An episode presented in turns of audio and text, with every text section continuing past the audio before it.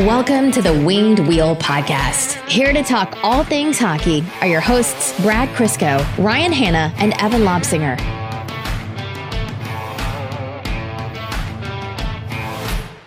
What an event the roast and toast of Tomas Holmstrom and Nicklas Lidstrom was.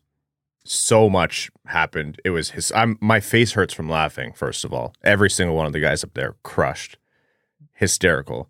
But I will say the most illuminating and fascinating part of the night was watching Evan play blackjack at a live blackjack at a casino for the first time and seeing just how quickly his money gets deleted. I'm li- I'm literally never going to a casino ever again unless it's for another charity event.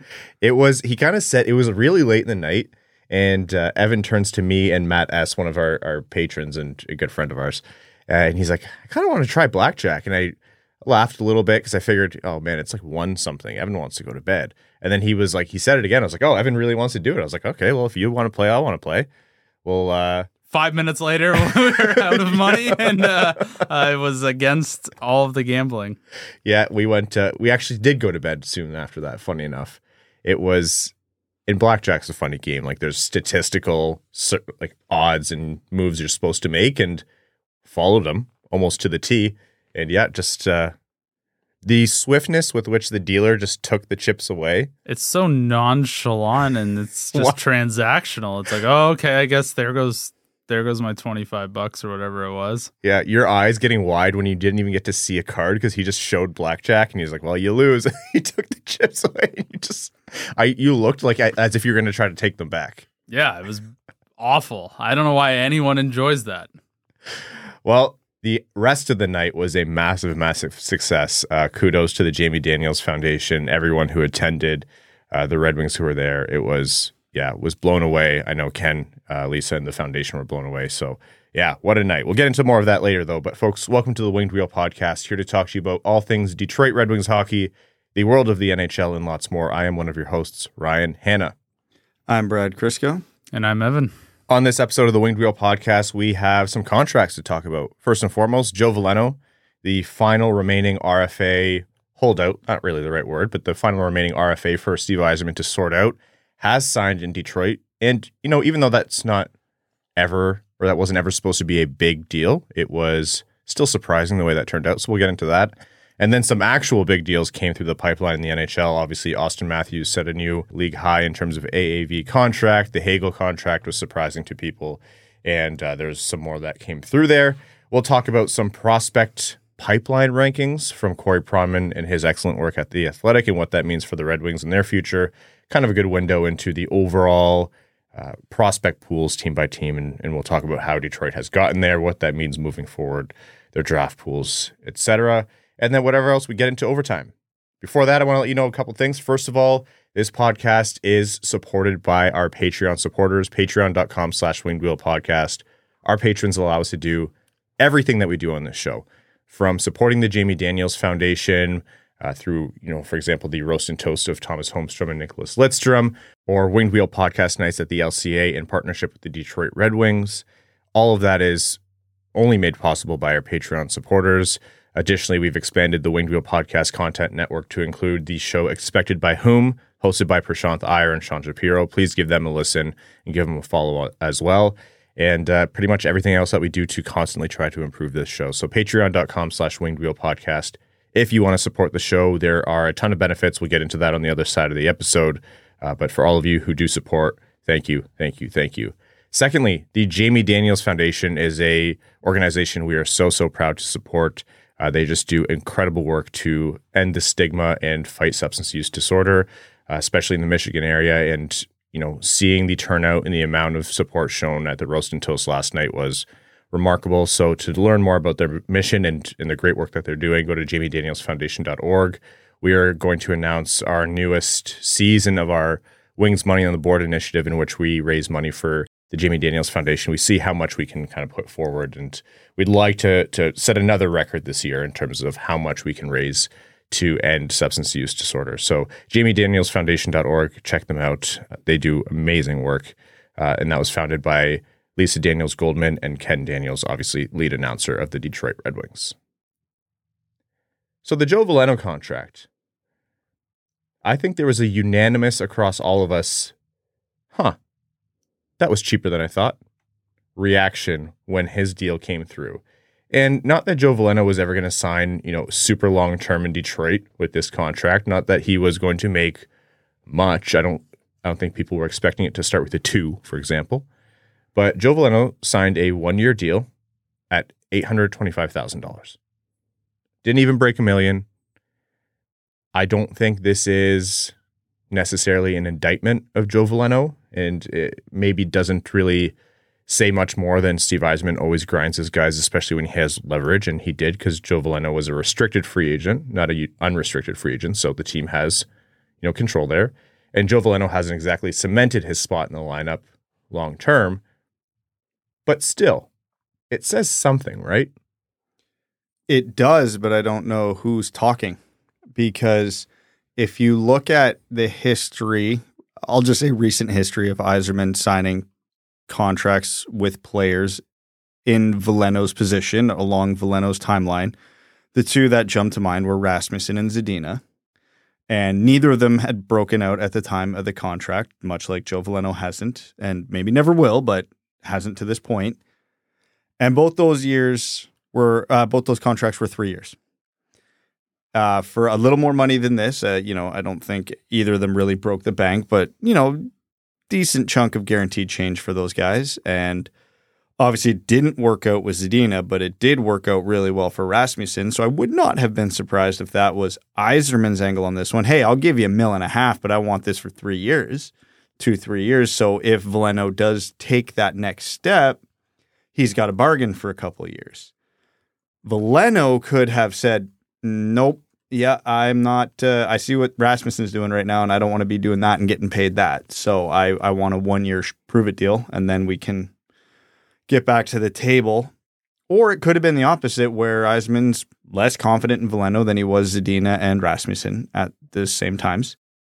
And he's like, I need you to prove something to me this year because the depth is coming. And hey, I like Joe Veleno, but as he is right now, super replaceable player. Very replaceable. You would prefer to have a young guy like that lock down, you know, the three or four C spot for a while, just because then you have some continuity, some familiarity, whatever you want to call it. But if Veleno doesn't pan out, uh, let's be honest, it's not going to be hard to replace Veleno. So Yzerman might not have wanted to break the bank. So I don't know which side of this would have pushed the one year deal. I could see really good reasons for both sides wanting that. So this might have been the path all along. Obviously, we're never going to know, but yeah, I uh, I think this is just a okay. Let's just see what happens this year, and we'll take stock next summer. Yeah, that's the part that leads me to believe that even though this did take a while, and it didn't take forever, you see RFA contracts go into the preseason and beyond sometimes. So it's not like it was a holdout situation or it was a really big concern. But the fact that it does work out in some justifiable way for both sides does lead me to believe that this just kind of made sense. Like maybe Veleno wanted three years or something like that. And that's what he was really pushing for. And he said, well, if it's not three, then I want one. That's all just conjecture. But I think you're right, ultimately, Brad. You see a rising cap. I don't know that that's necessarily what Veleno's looking at. Probably just, well, then I'd rather take another year to really prove myself and then get the bigger dollar number. Because if Yzerman was offering two years, but for not much more than that, then Veleno is a little bit more justified then to, to go for one year and bet on himself that way. And for Yzerman, it's simple calculus, like you like you mentioned, Brad. He's been good, he's a good young player. He's got promise. He's not projecting to be a top of the lineup player, and I think you know Veleno's storyline in the NHL has been he needs some time to ramp up, but once he gets up to speed, he does do a lot of things really well. He's not blowing the roof off the building. He's not producing a ton, but he is kind of showing that he can be a pretty good player, but he hasn't dug his heels in yet. He hasn't locked it in. If I were a betting man, which after last night, I guess I'm You're not, Anymore, I'm not anymore. But if I were a betting man, I'd say Veleno does have it in him to lock himself into this lineup. The combination of age, you know, speed, what he's shown so far, I think he makes sense to have in that depth role as a as a good depth player for the Red Wings. But this is Steve Yzerman's mo. Guys have to earn it. Guys have to prove it, and until he does, it's not a certainty. You also mentioned Brad, you know, after Zadina and Rasmussen, maybe he wasn't as confident. I wonder if the Zadina contract and how that played out has affected this a little bit. I, that, that's just a, a guess, but at, there has to be a little bit of a sour taste in your mouth after the Zadina contract. Yzerman said as much. Like we had a vote of confidence in him. We gave him this medium term deal, and then all of a sudden he doesn't want to play for us. Not that you can really compare Zadina and Veleno, the players or the people, but would that have led Yzerman to be a little bit more conservative on this one? I don't know, just a guess. Yeah, this one's really hard to sort of know who pushed for for this contract. I tend to believe that there is more to Joe Veleno's game than what meets the eye, and I agree with both what you guys said. I think it will take Joe a little bit longer to ramp up at the NHL level, but you know, it's a one year prove it deal. Maybe he wanted it, maybe the team wanted it. There, like you guys said, there's a lot of depth that's quickly approaching in the rearview mirror for Joe Veleno. Yeah, I guess you know, do you sign a three year deal at a little over a million when you know the cap is going up significantly? You know, some people like that certainty. I, you know, if all things work out for Joe, then his next contract should be larger. You know, he's got to have a good year. Really, that's all it comes down to. He really dictates what his next contract looks like. And I think that's what Steve Yzerman wants too. Like, Yeah. okay, you want a bigger deal? Go out there and earn it. Yeah. And he has better players to play with. The the Red Wings, even though they aren't adding more than one Alex DeBrincat at a time, and ugh, I'm just more and more thankful that that trade happened every day because wow, they just needed at least something, and that was a big something. But down the lineup, a lot of folks from the outside in are looking at the Red Wings saying, well, they're only adding, you know, middling guys or depth guys or whatever it might be. And there's truth to, that. But if you're Joe Veleno, someone who is hopefully centering one of the bottom six lines, you're happy that you might have Daniel Sprong on your wing, a guy who can fire at home with, uh, you know, minimal minutes. You're happy that you might have Berggren down there because he has too much competition in the top six. If Fabbri is playing in the bottom six, if if it's, you know, Christian Fischer, there's every year for a depth guy to bet on himself, it's this year because there's finally some mostly decent depth players who could actually put the puck in the net in the bottom six. So Joe's kind of timed this out. I don't want to say perfectly, but it's working out in his favor. if it works out, this is the best way for it to work out. He still has to do the biggest thing, which is go out and prove Go it. Go do the thing. Yeah. yeah. But I mean, that's the NHL. If you're not at the top of the lineup, this is how you you make your way in. Yep. And I'm not saying the clock is ticking on Joe Veleno, and if he doesn't do it this year, then his NHL career is over. Nothing like that at all. I think the guy does have promise ahead of him. I want to see this work out for the Red Wings. Brad mentioned like you like the player. I think a lot of people, most people like the player, and you want to see it work out in Detroit. So it's good. It's it's a good opportunity for him. Eh, you would have hoped to have seen it solidified by now, but you know what?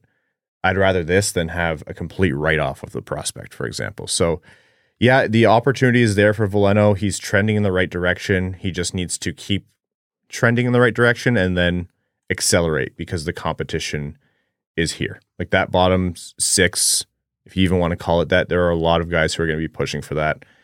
And it needs to start at camp.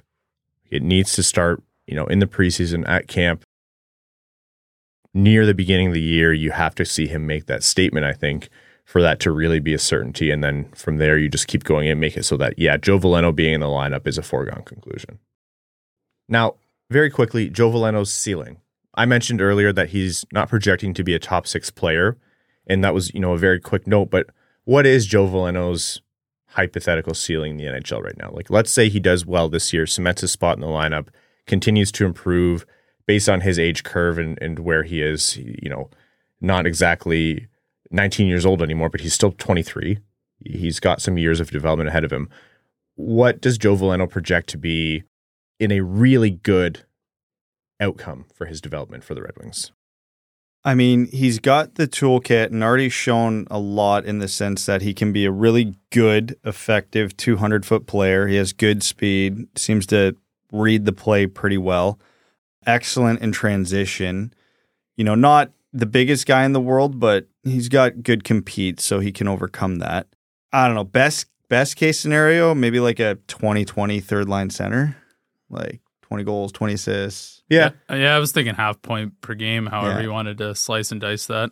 I think that's like a really, really, really good outcome. Like that's Yeah. probably best case scenario. Yeah, You're I don't right. I don't think that's where he's ultimately going to land, but I I think in the reality of possibilities, it's out there. Yeah. It's easy to root for Joe. So, I, I mean, I think personally, you got to bring back the Mojo show for Joe to uh, really get his mojo back. I'm sorry for that very cheap joke. I wasn't planning on doing that, but just saying, people want it. Bring it back, bring back the Mojo show. Let's get into contracts from across the NHL, and here's a big one: the man who has dictated his terms from pretty much the moment he was able to with the Toronto Maple Leafs. Auston Matthews ends any speculation for at least four years, I should say. A four year, $13.25 million contract with the Toronto Maple Leafs, the new highest AAV in the NHL right now, passing not just Connor McDavid, but ahead of him just a little bit, Nathan MacKinnon. So 13.25, four years. Auston Matthews gets the amount of term that he wanted. He doesn't really go longer than that, even though the Leafs wanted, I think, five or more years. And he's basically setting himself up to sign another massive contract when he's 30, 31 years old. So, thoughts on this deal? How does it shape the rest of the NHL's superstar market in the future? What does this mean for the league? There's always a trendsetter, and Matthews may be the one to do it, and at the exact perfect time. You know, with the salary cap projected to go up, and the let's be honest, the type of player that he is, his value is never going to go down. You know, he he doesn't rely on speed, so he's a guy who at 29, 30 years old in five years, when he's still kicking around the NHL, is going to be a, a very very desired player, and yeah, he the, the bet he's basically making is that on the next contract he gets more than 13.25 million. Yeah.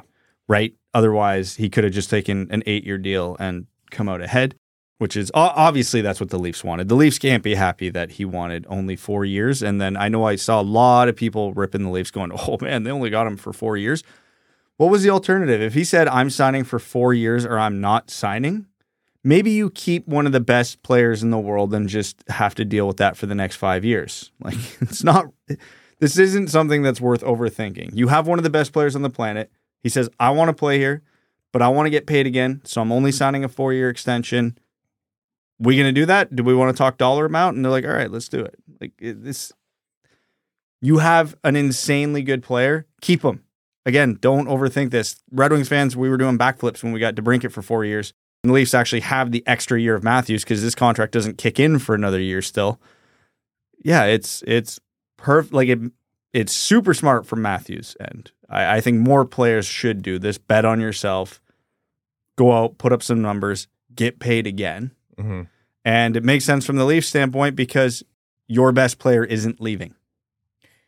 Yeah, there's no way to look at this for the Leafs fans' perspective other than you have one of the two, three, however you want to qualify it, best players in the world.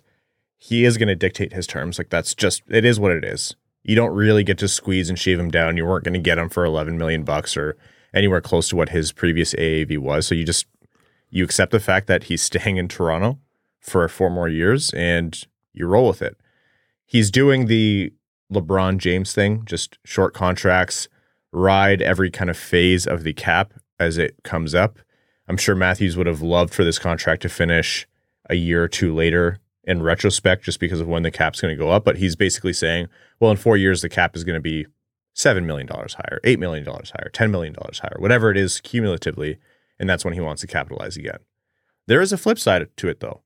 You know, it, it, I, I said it, LeBron James, the NBA, though it is a physical sport and they, they get injured and things can go away. And we've seen big contracts in the NBA get turned down, and all of a sudden a guy, you know, has hip surgery. He's never the same player. It's not the same as hockey. And Matthews has his wrist or hand things, and you know, you take those short term deals and you bet on yourself. That's well and good, but that's a lot of money to go away if you, you know, have a catastrophic injury. And in the sport of hockey, sometimes that's completely outside of your control. A lot of the times it is. So I will say I, I do like it from a player empowerment perspective of yeah, get your bag, get paid, get what you're worth. But I don't begrudge guys who go for the eight year deals with a little bit more certainty because you know then they're taking care of themselves and they're not scared. Well, not that they're going out there trying to get hurt, but if they get hurt, it doesn't mean oh wow, I just lost fifty million dollars in future earnings. Yeah, I think Auston Matthews is in a bit of a unique situation where I think, regardless of how the next five years go, Arizona will have a blank check ready for him anyway. If it even gets to, if he even gets to free agency, which Yeah. I think if in five years the Leafs still haven't made any progress in their cup pursuit, it's probably time to move on. And then Arizona everybody? signs him just in time to break ground on their new arena in four years. Yeah, call me crazy, but I think this all makes a lot of sense. but no, I, like Toronto's paying him a slight increase. They probably don't like the term, but like I said, if things in five, if the Leafs have not progressed significantly in the playoffs in the next four years, it's probably time to move on. I bet Auston Matthews and the team feel the same way. So I quite like this contract. Like what you guys said, the player gets what they want. The team mostly, and the team gets Matthews for five years. So really, I I don't think anyone's licking their wounds after this negotiation. I don't I didn't see a lot of it, but there were some folks who were trying to find a way to to dunk on the Leafs for this. And I was like, you know what? What a great problem Would to you want to be in Toronto for eight years after this season? Like eight plus or one plus eight years? Oh, you're saying from the player's perspective. Yeah, like people who make comments online need to put themselves in the in those shoes once in a while, and uh, I know nobody can really do that with professional athletes, but Certainly You you, can. yes, yeah, yes, certainly, certainly, yes. Uh, the number of people who thought I was Shea Weber last night was not zero. Yeah, it's greater than greater than one.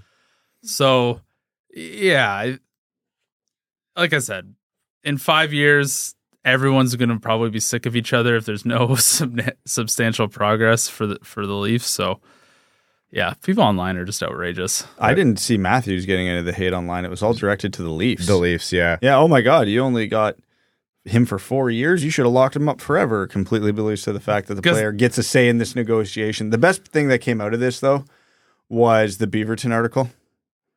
Uh, the title was uh, "Brilliant Hockey Mind Dunks on Leafs for Keeping Their Best Player."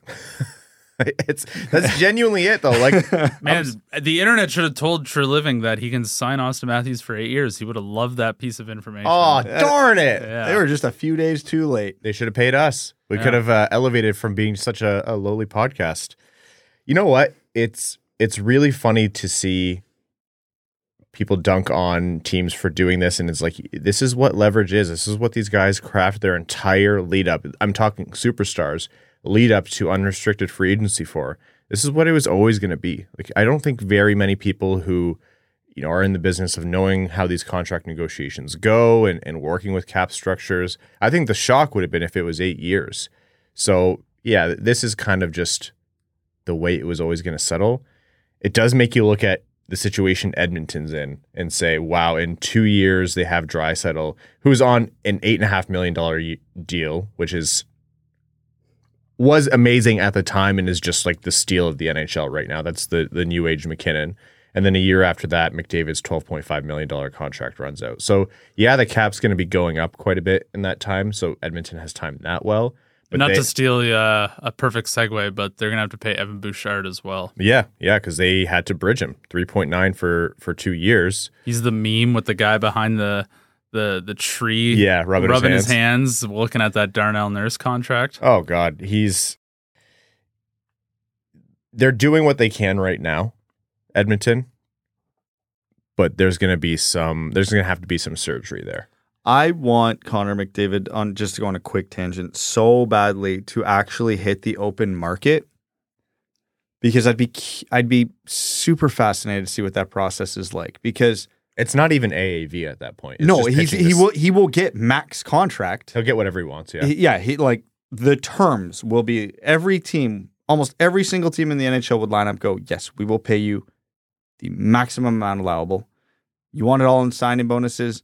Done. Full no trade? Done. Every team in the league would agree to that. And then he just literally sit at a table like it's the bachelor Yeah, legit. Just like, all right, I'm gonna pick which one of you I want to play for because it it literally might be the first contract negotiation in hockey history where money's irrelevant because What it's, if it's all the same Chicago? offer. He's like, I want to play with Connor Bedard. Don't. First Would of all, die? Do- yes. yeah, that would be terrible. But we're getting too far ahead of ourselves here.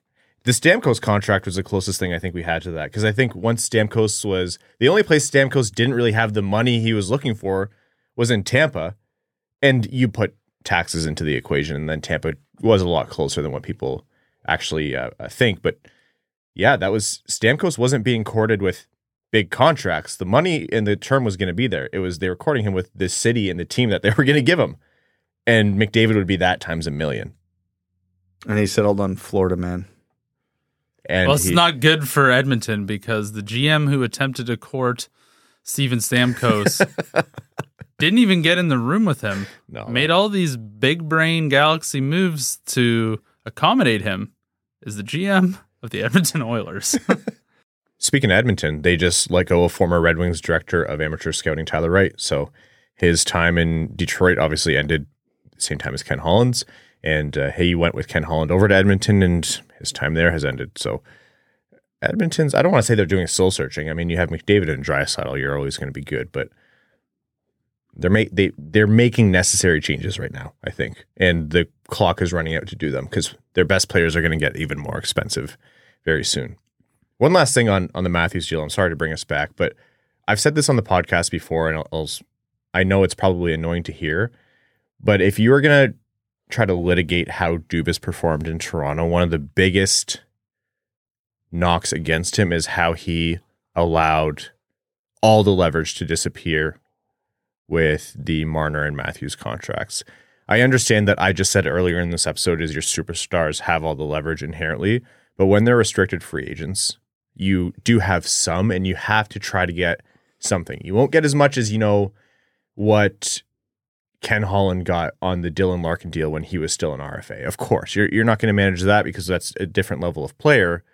But Matthews walked himself right to unrestricted free agency and then got exactly the deal he wanted, obviously an unrestricted free agency because it's unrestricted. And to me, this is things aren't cheap for the Leafs right now, and this started years and years and years ago. well, the next big move for them now is William Nylander. And Yeah. uh, when you see nobody else taking a discount and lining themselves up perfectly for continual raises, and I would argue William Nylander was one of the best players in the playoffs for them. Uh, he's. I don't think there'll be a hometown discount being applied to his next contract. Come to Hockeytown, Willie. Re uh, reinvigorate the Swedish presence in Hockeytown. It's needed. Another big deal that got signed in the NHL, and this one was actually I thought it was pretty interesting, was the Brandon Hagel deal. Obviously, still a young player, 25. Oh, 25 today. Happy birthday, Brandon Hagel. Uh, just signed a eight year deal with Tampa Bay at $6.5 million per year. So I know a lot of people kind of jumped when they saw that AAV. It's a it's a big number for Hagel, and uh, folks wouldn't have thought that he'd be the kind of guy to get it. But you know he is a 30 goal scorer as of last season, and they are buying his best years. When I saw it, I, I didn't think it was a cheap contract, but I was like, no, they're getting his prime or whatever's left of it. He's part of their you know next version of their core moving forward. And I think this is a reflection of how much the cap is going to go up, which it's this is imminent. It's right around the corner. I don't know. What do you guys think of the deal? I don't know what to think about the deal because I don't know how sustainable Brandon Hagel is. And my gut's telling me very because obviously Tampa gave up two first round picks to get him. So they they liked something in him from the moment he walked through that front door and they paid a huge premium in trade assets to acquire him. So it shouldn't be surprising that he did, you know, break out in Tampa and then command a huge contract. So it all makes sense to me, I think. He's kind of just had a meteoric rise, and the the team obviously loves him and sees him as a, a long term fixture in their roster. So, you know, if if he's one of your guys, you you lock it up, and you know everyone always keeps saying the cap's going to go up, so these contracts eat up less percentage of the overall team cap. So Which is actually what matters in terms of cap hit. exactly. So who really cares at the end of the day? Yeah, seeing fifty-two million dollars next to Brandon Hagel's name is like, well, we we time skipped a little bit here. Yeah. You blinked and wow, I have a lot of gray hairs all of a sudden. And then uh, Alexi Lafreniere, that saga is continuing for up to two more years so far. Two years, $2.325 million. Funny spot that the Rangers and Lafreniere are in.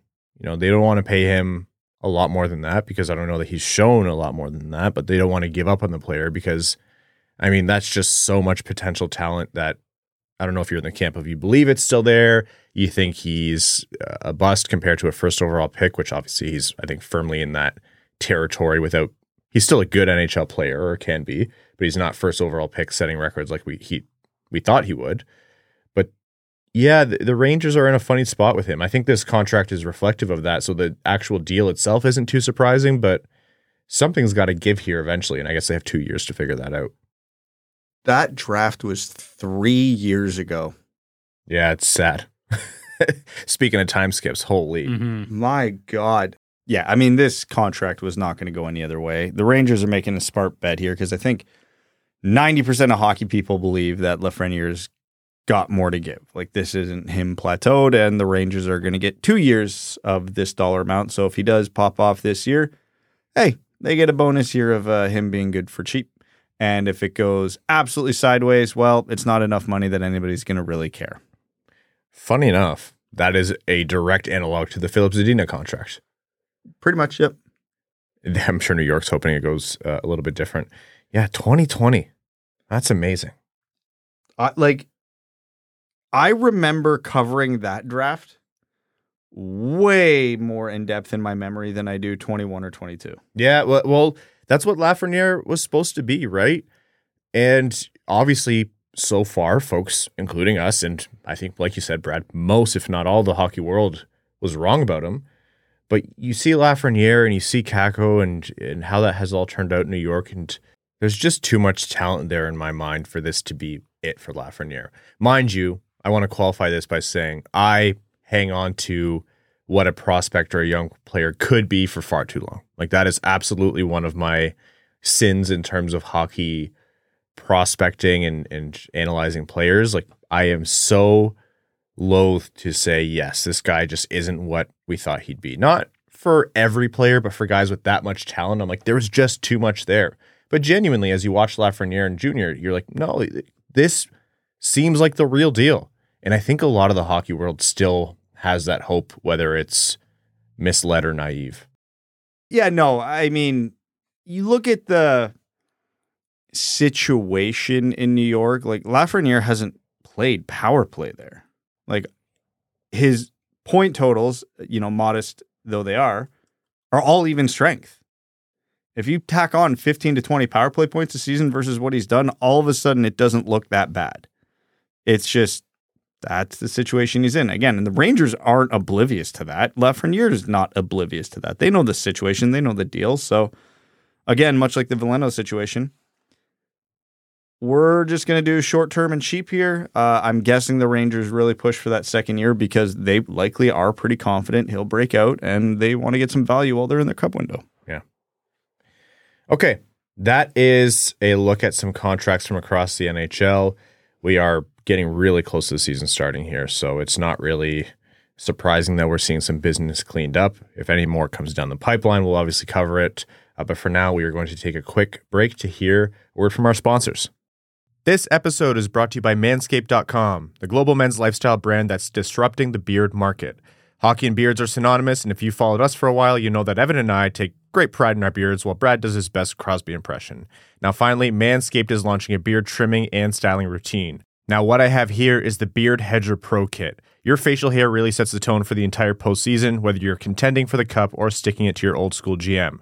The Beard Hedger trimmer has a powerful 7200 RPM motor and titanium coated T blade that can cut through the thickest of hair in a single stroke.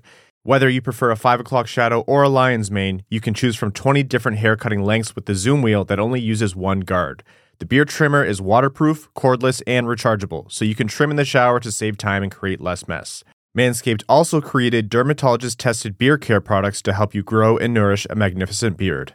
The Beard Hedger Pro Kit includes the Beard Hedger, beard shampoo, beard conditioner, beard oil, beard balm, the travel case, and a free gift. To get all that and more, simply go to manscaped.com today and get 20% off plus free shipping when you use promo code WWP at checkout. That's 20% off plus free international shipping with promo code WWP at manscaped.com. Join over 8 million men worldwide, including us three, who trust Manscaped today. Well, what better time than the offseason to take stock? And that's what Corey Pronman on The Athletic has done. He's taken a look at NHL pipeline rankings for the best prospects and players that are under 23 across the league. We'll link to it in the description of this episode. Give that article a read. As always, The Athletic, uh, his work, Max Bultman's work, uh, worth the price of admission. So Detroit came in eighth in these rankings, wherein 22 year old and under players are evaluated and basically they're taking a look forward as to what team is best positioned with their young cores and with their young prospects to be actual good teams in the future. So it's a lens forward, and Detroit came in eighth, and that's good. That's you know more than the top third of the league. You would hope that Detroit, with as much high drafting as they've done over the years, they'd be at least that much. So you you know it's not terrible. Uh, it's not the best, of course, but where it does get interesting is that the teams ahead of Detroit. Let me know if you see a theme here. From seven upwards: Ottawa, Montreal, Columbus, New Jersey, Buffalo, Chicago, Anaheim. That is one, two, three Atlantic Division foes, and add in two more teams that are in the Eastern Conference. So, yes, Detroit has a good young core of players 22 and under, led by Mo Seider. You know, they've added Danielson, Sandin Pellikka, Trey Augustine, etc. They are looking good moving forward. The teams they're competing with the most are at least in lockstep as per this evaluation. What do you make of it? I think it highlights where the Red Wings are in the rebuild. And I know that sounds overly simplistic, but we've talked about it. The Red Wings, as they are currently constructed and as they are currently projected, are likely to be very good, but not Stanley Cup worthy. And given that they're eighth, with three divisional foes ahead of them probably is the perfect encapsulation of good, but not getting a Stanley Cup out of it. Like we we know the Red Wings have to add pieces once Yeah. this core establishes themselves, and I think it's you know as you mentioned earlier, we're always like you know too bullish on prospects, so it's it's probably worth a little bit of you know pessimism here to say that's if this prospect core pans out. There's a very strong reality that doesn't happen. Statistically, no team has every single prospect pan out. Exactly. Plain and simple. Yeah, exactly. And the Red Wings have so many good prospects that if like 70 to 80% of them of the key prospects hit, they're probably still fine. Again, albeit not a cup contender, but they're probably still fine.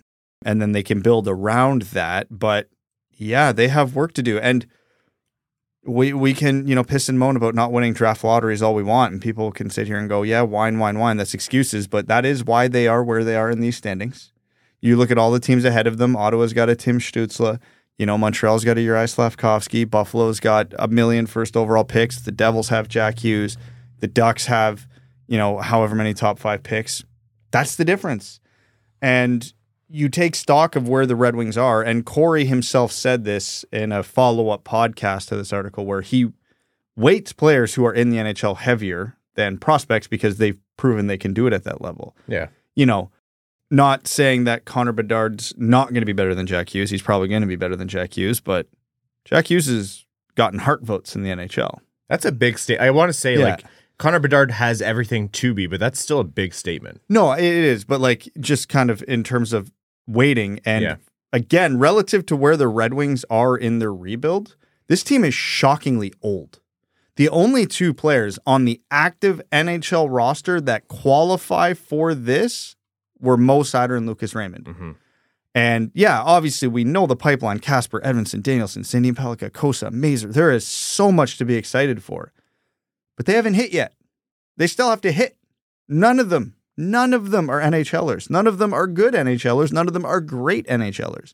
And for the Red Wings to be above eighth in the you know future rankings, or to be above eighth in the NHL once this core is established, multiple of them have to be great players, not just good. You know, if Nate Danielson and Marco Kasper both peak at like really, really good third line centers, this team ain't making the playoffs. If Simon Edvinsson is anything less than a top four good, you know, defenseman, Good top four defenseman. like a good top four defenseman, this team ain't making the playoffs. You know, at least they have Trey Augustine and Sebastian Cossa. They only need one of them to hit. Goaltending's the whole thing, but I, I think this is a very fair ranking of where the Red Wings are at. They're they have way more depth in the pipeline than almost every team in the league, but they do not have the top end talent. There are still so many question marks, whereas a team like Buffalo has so many certainties. Owen Power doing it in the NHL. You know, Dylan Cozens doing it in the NHL. Samuelsson, Jack Quinn, you can run down the list. Peterka, these guys are all in the NHL playing well. We have two. And everything else behind that's a question mark. I'm going to do the optimistic side of this because I think you laid that out really well. That was that was honest and objective, genuinely. The optimistic side of this, and this isn't contrived optimism. I want to say that this is genuinely how I feel when I look at this. I think the exact same things as Brad just laid out. It's not an argument against Brad, but before we hit record here, we were having a conversation about you know this topic, and I said the what gives me ease is, and it's crazy to say this about the NHL because it's such a molasses league, but what gives me ease is how much things can change in the NHL so quickly. First of all, winning begets winning, which is counterintuitive with with the way the draft lottery works. Or when you're bad, you have a better chance of getting the top picks. But in terms of attracting big name free agents, you know, getting guys to sign on better deals, selling yourself as a market, winning does beget winning. And once Detroit does start to put together a better team, better results, that is kind of going to be the honey that's going to sweeten the pot for those guys. You know, we can laugh and make the joke about, oh, William Nylander, come on over next year. If this is three, four years down the road, then that's a lot less of a joke and probably more realistic. But I digress. Secondly, I think with how the Red Wings are constructed, yeah, you're right, Brad. These players have to hit, and they a lot of them have to hit. They can't afford to miss on very many of them, and it's because they've missed on too many previous first round picks. And you know, you were saying before we hit record here, second round picks also is going to be a it, could be a big anchor for the team, but there's still an opportunity for these players to hit in a bigger way than what we maybe initially would have thought. Who's the poster child for that right now is Carter Mazur. Like we weren't expecting to get a a Tyler Bertuzzi type player or that archetype so soon after Bertuzzi left, and Carter Mazur has been doing that since day one. So I think there's there's still a lot of opportunity for change. I think a rising cap is going to change things quite a bit. There's going to be some shuffling around.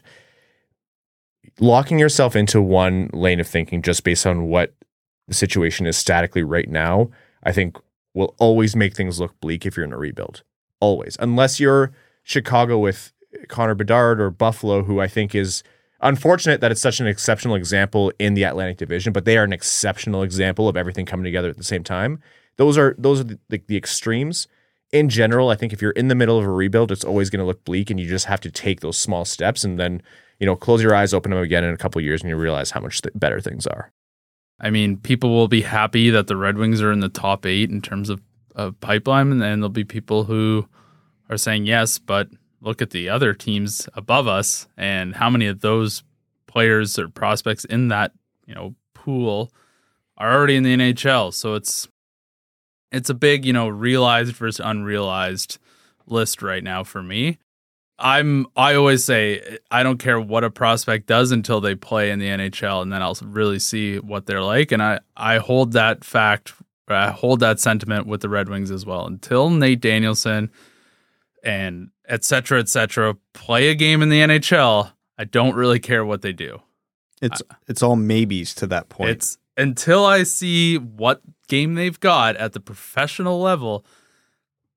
It's nice to see them light up the leagues they play in. You know, it it, it you know gets you excited, but I need to see professional games and see them playing against NHL level players before I start uh, getting my seat out for the parade. It's going to have to change. You're not wrong. It is absolutely going to have to change. And I don't mean like clean out house and change everything, but you're going to have to add and build on what you have by quite a bit. Now, they have started. DeBrincat has come in. We've talked about that one until we've been blue in the face, and we'll probably continue to do it because that's the nature of being on a podcast twice a week. But that was an exceptional situation wherein the guy wanted to come home, but you take him as you can get him. And that's what the Red Wings did. So there's probably going to need to be a couple more situ- big situations like that. And if you ask me, well, what do you what do you mean? Like who do you want to bring in? What position? What player? By what means? I don't know. I don't know. I don't know. And I don't know. And anyone who tells you that they know exactly the solution is either able to give you the winning lottery numbers for the next billion dollar Powerball or whatever, or they're lying to you. Because that's the nature of the NHL. You just can't see that far into the future. But I think both of you are right, Brad, especially it has to change because the teams around them have just done too much more. I don't think it has to change. Change isn't the right word. Well, I never picked the right words. It's that's why I'm saying here. It's incomplete. Yeah, yeah. the the core is of prospects is there. That doesn't have to change. That's We- what I mean. Yeah, we like these out. prospects. Yeah. I, I I think we are more likely that most of seventy to eighty percent of them hit versus don't. Again, both realities are possible. But they alone, as they are projected now, even if it goes well, are not going to be enough. You have to, like, you look at this too, because the other big, not big, but issue I was running into is the fact that this team is coming out of a rebuild, hit the gas pedal, and there's probably going to be no rookies on the team this year, which is a problem. Again, you can look at go back in revisionist history to go through all the reasons that it led up to this, and a lot of it is extenuating circumstances, but zero rookies. Edvinsson might still be in Grand Rapids, Kasper might be in Grand Rapids, Mazur. One of them could surprise, two of them could surprise, but that but then that does kick back their ELCs. So, you know, your tired thinking is maybe they were lure William Nylander here. Wired thinking in five years is getting Auston Matthews when this Oh. team's hitting go. I thought you were going to say Elias Pettersson. No, no, no, no. Think bigger. Ryan, this team is five years away from competing, realistically. I don't see a reality where they're Or two years, Connor McDavid. That's Yeah, right. Three. Three Connor McDavid. No, no, you trade from early is what yeah, noticed. that's right. That's right. You get the negotiating rights early. There we go. Oh, we're off the rails. it's something like that probably realistically has to happen because, you know, if Edvinsson hit but Sandin Pellikka doesn't, if Danielson hits but Kasper doesn't, if Mazur hits, like you've got enough there to work with hmm in, in the uh, important positions. But if you're starting to talk 50% of these guys are not turning into established parts of the core, you know, then they have a much bigger problem. I don't think it matters what you do at that point because you can't, with this in a salary cap world, you can't buy your team anymore. You can't just go sign McDavid, Matthews, et cetera, because you run out of money. And all of a sudden, Evans playing on the third line. Like, Hell yeah. But that that's why it's kind of important. I know it's more boring, but it's almost important to talk more important to talk in generalities right now Mhm. because we don't know the specifics of what this team is going to look like in four to five years, is which is when it's going to matter. Okay, some other quick notes here. Uh, the Detroit Red Wings released their prospect tournament roster that's happening from September 14th to 17th in Traverse City. Obviously, exciting times for the Red Wings because their prospects, as we just talked about, is nearly the entirety of what is going to dictate how this team does in the future. Forwards Riley Sawchuk, Nate Danielson, Carter Mazur, Matyas Melovsky, Dean Lucas, Alexander Doucet, who very excited to watch, Emmett Finney, Cross Hanas, Amadeus Lombardi, Israel uh, Mianscum, Nick Sema, Elmer Soderblom, Jake Uberti, Marco Kasper, on D, Andrew Gibson, Antti Tuomisto, William Wallinder, Connor Punnett, Finn Harding, Jackson D'Souza, Tnias Mathurin, and in net, Sebastian Cossa, Jan Bednar, and Lucas Matecha. So there's some big names in there. I think this is going to be obviously you're going to care about how Marco Kasper is, and you're going to watch Wallinder, and that's you know those kind- Nate Danielson, those kind of guys are going to be the highlight. I'm interested to see how Alexander Doucet does here. It'll be our first look at him with some peers, not NHL level across the board, but some peers to see is that massive scoring streak from the Q going to translate into the North American game? That'd be a fun bonus. I'm more curious to see Amadeus Lombardi in this tournament, just Yeah. because I think he's a more likely bet than Doucet to pan out, although Doucet is exciting. And I know they have to fill out these rosters, but you can't convince me half those names you read out are real. Yeah, uh, that's that's just the nature of how these things. There's go. no way. Like some of these, yeah, no That- chance. That's the that's all of these these tournaments. They always add in guys that you've never heard of. It's not even that they heard of the names; just sound like they were generated in uh, by that. Uh, what was it? Sleve McDichael, Yeah, we're- baseball generator. We're one step removed from Bobson Dugnut at this point. Yeah, yeah. Okay, and uh, just a quick note here on the Jamie Daniels Foundation and the roast and toast last night. It was obviously a phenomenal event. You know, there was the banquet before the the roast and toast that actually happened at Soundboard at Motor City Casino in Detroit. First of all, hats off to the entire team with the Jamie Daniels Foundation. I know Katie does a lot of amazing work putting that together that event as, as well as so many other people best event that we've been to for the foundation and holy hell my sides from laughing steve ott has per the perfect combination of being like just a good old hockey butte and delivering jokes like no one else like that was hysterical And he had to go first, which Yeah. is always sort of the sacrificial lamb position. It's like, hey, you're setting everybody up, you know, getting the crowd going. That's a tough spot to be in, and he is certainly not a comedian uh, by trade, but I thought he did a great job. no and you know what they all did we did not stop laughing the entire time Yeah, it was so funny. i was already like nearly in tears and then the mike babcock jokes came out and i was like, oh like my god. there was you know with the auction itself and then there was a paddle raising just to make outright donations to the foundation the amount of generosity shown by the entire crowd was unbelievable the amount of support and you know the ilitch family matching donations was dollar for dollar. yeah was incredible it moved you it really moved you something i want to call out uh, the multiple red wings were there you know it was great to see larkin there ben chiarot was there jeff petry new red wing Alex DeBrincat, he didn't even have to be there. Like Yeah. he's the new guy in town, doesn't have to get involved, but he's at these charity events.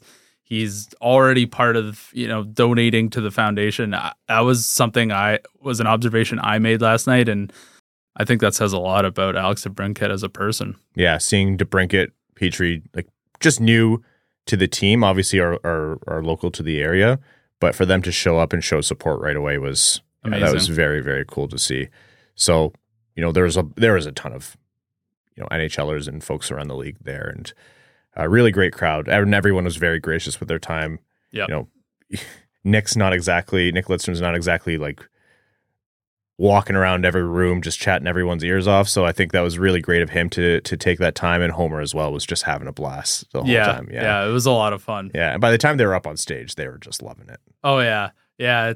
Swedes are always very like calm demeanor. They only give you as many words as they are. It's very absolute- efficient. Yeah, they're very efficient in their conversation.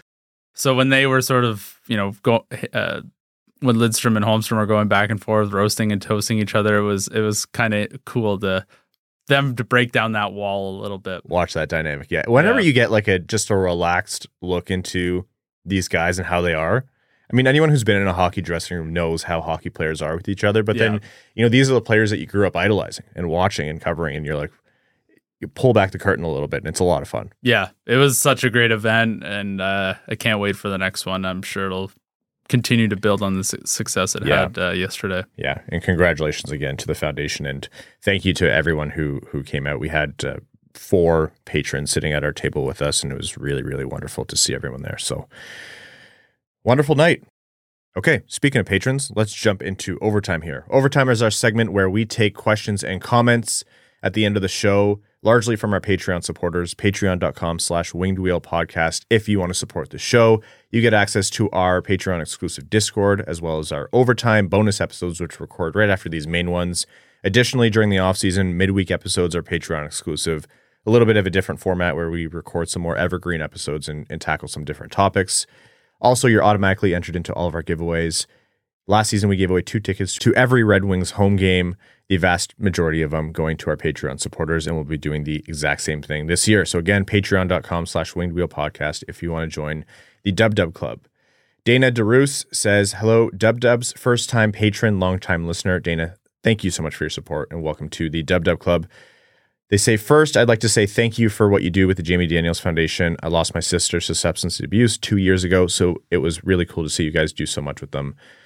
Uh, first, Dana, um, thank you for the kind words and and so terribly sorry to um, hear about your loss. And you know, whenever we get messages like this, it just reinforces the importance of of the awareness and the kind of work that the entire community does for this foundation. Dana's question is: uh, Is there any way we can get you fools over here to Traverse City, Michigan, for the prospect tournament slash training camp? Well, I mean, it's a broken record at this point because every year we plan for next year, and this year, this year, Evan and I thoroughly torched that I, plan. next year will be different. We promise. we, I am telling you, I am not getting married again. This is the only time I'm doing it in my life. I don't have it in me to do this twice, and so next year. I But yeah, want to go so bad. yeah, we have uh, Evan and I did the whole wedding thing, and the timing couldn't have been less perfect for this. Yep. But it was either this or smack dab in the middle of like the start of the season, and that would have been Best we can do is go to Grand Rapids. yeah, we'll we'll have to uh, cover it that way. Uh, no Child says, "What Red Wings or other jerseys do you have in the back of your closet that make you reflect or lament over missed opportunities or what might have been?" I have a Jurco jersey and an autographed Brendan Smith jersey that make me sigh when I see them hanging in my storage closet. What could have been? Man, I don't. You have the Athanasiu one. That's about as close as I get. Yeah. Yeah. I it takes me a long time to buy a jersey. I will tell you I almost bought a Danny DeKeyser jersey back in the day, and that's the ultimate like what could have been in this era. But I've seen a lot of people with like Mantha jerseys. The Vrana jerseys probably hurt. There's probably a good amount of Vrana jerseys out there. Hmm. Coyote season tickets and anywhere but Tempe says, "Who are you looking forward to seeing the most at rookie uh, tournament in Traverse City next month?" Yeah, I mentioned Doucet. You know, Brad mentioned Lombardi. There's a few different ways you can go with this. I think, I mean, Sebastian Cossa, right? Pretty much any test of Sebastian Cossa that you can see is is a good one. What about Wallinder, though? You know, he's really burst onto the scene as one of the more promising Red Wings defensive prospects, and could he leapfrog the guys ahead of him? It could potentially happen. And if it were to, like, this would start at the prospect tournament. Obviously, the moment they're able to kind of get any kind of NHL ice of any sort. So, Cross Hanas, too, is worth calling out. Very skilled player who's had ups and downs in terms of his prospect progression, but does he break through with a big year? I mean, I'm just naming all the guys now, but Nate Danielson. Any look at Nate Danielson, I'll obviously be thrilled with. Ariel Rojo says, "Did anyone have a better joke at the roaster toast than Brad's face?" Got him. I know. Unfortunately, Brad uh, Brad was uh, unable to make it this time, but the next time, obviously, he'll make it out. Uh, says, "But for real, did anyone catch you off guard and was funnier than you expected?" Cheers. Well, we mentioned Ott. They were all hilarious, though. Yeah, in their own way, they were all funny. Ian Bagg is a professional comedian, and so you expect him to be funny. And it was just like start to end, you just don't stop laughing. And like the kind of hysterical laughter where you can hear other people in the crowd that can't breathe. Yeah. I don't good. think there was really anyone who caught me off guard. There were just some really good jokes. Drapes is like th- this is just his element. Yeah, he clearly was relishing this moment. Yeah. Moritz Seider says, suppose that Detroit is so good this year that they end up being buyers. Who are some players that you think they should target at the deadline? William Nylander. Well, if he's being moved on the cheap. so many things change leading up Yeah. to the trade deadline. What teams are in, what teams are out, what players are in good form, what what ones are not. So All right. One more question here, and then we'll wrap this one up a little bit early. Uh, Dan DeVries says, just bought our first house. Hey, congratulations. And my wife gave me the go ahead to turn the basement into a bit of a man cave with sports memorabilia, decorating the walls. My family of Avs fans immediately started talking about framed MacKinnon slash Makar jerseys, which I quickly shot down. Smart. What cool Detroit stuff would you guys get in this situation? Within reason, an autographed Gordie Howe jersey would be cool, but I don't make Evan level money. Ah, none of us do. And yet I'm the one with the Gordie Howe autographed jersey. That's right. So, Dan, I suggest you mug Brad. That'd be a great start. Oh, any jersey that you can throw up there. I really like uh, displays of sticks. Like I, I saw one having sticks through the years, like really, really old wooden sticks. And as it became modern, they had the two piece like composite blade. They had the synergy, and then they had something. They were all player sticks. Yeah, I'm not going to get into item specific stuff because there's a million ways you can go about that. But the one thing, so uh, I'm kind of in the same boat where I got the downstairs rec room at our new house, and I started throwing some stuff up on the wall just so it didn't look plain while I finish some of the work I want to do in that room. But make sure you're aware of like filling space and leaving other space blank, just because like you want to be very aware of what your eyes are going to be drawn to like I've got a really cool plan that once I get a lot more free time, so this might not happen for a year or two. Of I didn't I want a bunch of my jerseys to go on the wall, but I didn't want to go spend like a thousand dollars on frames for like four jerseys. where you basically we're going to build a shelf near the roof, just big enough so that I can get some smaller items along the top of it, but then have the jerseys hung in sequence. And so it's like one whole big display right when you walk into the room Mhm. and it hides the hangers really well. So it just, it's just a row of jerseys overlapping, That's which is going to, which is going to look really sick.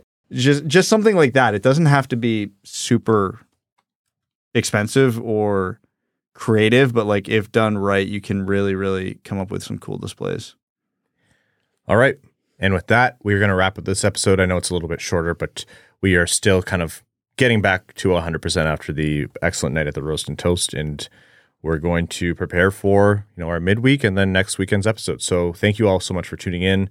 Appreciate you listening to the show. If you're a new listener, welcome. If you're a listener of old, I can't say thank you enough.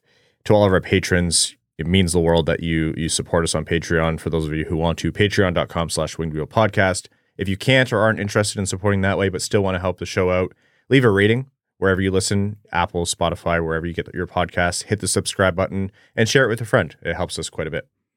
To all of our name level supporters on Patreon, thank you so much. Arjun Shanker, Eves Bartels on behalf of the Sarah Grand Foundation, Akefer, Samuel Soderholm, Raymond's Missing Tooth, Icon, Brad's Lord and Savior, Bra- Bradley Cleveland, Glenn Brabham, Everybody Loves Raymond, Sea Lion, Keenan O'Donohue, Yanni Burgers, Meals on Wheels, Matthew M. Rice, Croner's Left Knee, Admiral Matt S. of the Cheesebag Navy, Buck the Suck Eyes, Carl Brutina Nanoluski, Carzone 13, Citizen High Five, Clip Clop Nay Nay, Connor Scovey, Cooking with Cossa, Coyote Season Tickets and Anywhere But Tempe, Craig Kibble, Denny's Gamer Girl, Derek Enstam, DJ Denton, Exquisitine Buble Schwinslow, Give Blood Fight Probert, Hockeytown Love, Hockeytown Matt, Hassam Al Qassem, Jay Gollum, Jacob Turner, Joel Miranda, Kalen Wood, King Tone, Marcus, Marlon Winchester, Matt McKay, Michael Edlund, New Extra Cheesy Cheese Bag, Pro Brain Deblage Brad, RA Red 3, Ryan Hubbard, Scott Martin, Scree and Lube. That's what I appreciates about you. Wallman's Elite Dancing D, Iser Plan Stan, General Andy Bohan of the Cheesebag Army, Sam Bankson, Adam Rose, Big Cheese, Brad Simmons, Brian Basha, Captain Antonio Gracias of the United Federation of Cheesebags, Chuck Buffchest, the Tarpless Goon, Commander Ben Barron of the Cheesebag Space Force, Connor, Connor Leightonen, Corey Prida, Danny Daniels, Darren Fick, Frank Stanley, Gene Sullivan, Griffey Boy, Henrik Robert Deeks, Instructions Unclear, Cheesebag No Longer Fresh, James Laporte, James Pridemore, Jeremiah Dobo, JM Rhapsody, John Evans Derogatory, John Ingalls, Josh Yelton, Kevin McCracken, Quaz, Linda Hull, Matt K. Cannon Fodder of the Cheesebag Army, Maximilian, Max Boltman, Secret Gruff Sparty Tattoo, Melissa Erickson, Norris Seider, O Ophelia, Steven, Tatar Sauce, The Hodag, The Hat 123, Winging It in San Diego, Wings Fan in Alaska, your second favorite patron. Thank you all so very much. We'll talk to you next week. Thanks for tuning in to the Winged Wheel Podcast. Be sure to check out wingedwheelpodcast.com, where you can subscribe to the show on iTunes, Spotify, or wherever you get your podcasts. You'll also find links to other ways to support the show, such as Patreon, official podcast apparel, and more. And don't forget to follow the show on Twitter at Winged Wheel Pod. And of course, the hosts at Brad Crisco, at Ryan Hanna WWP, and at Hockey Town Evan.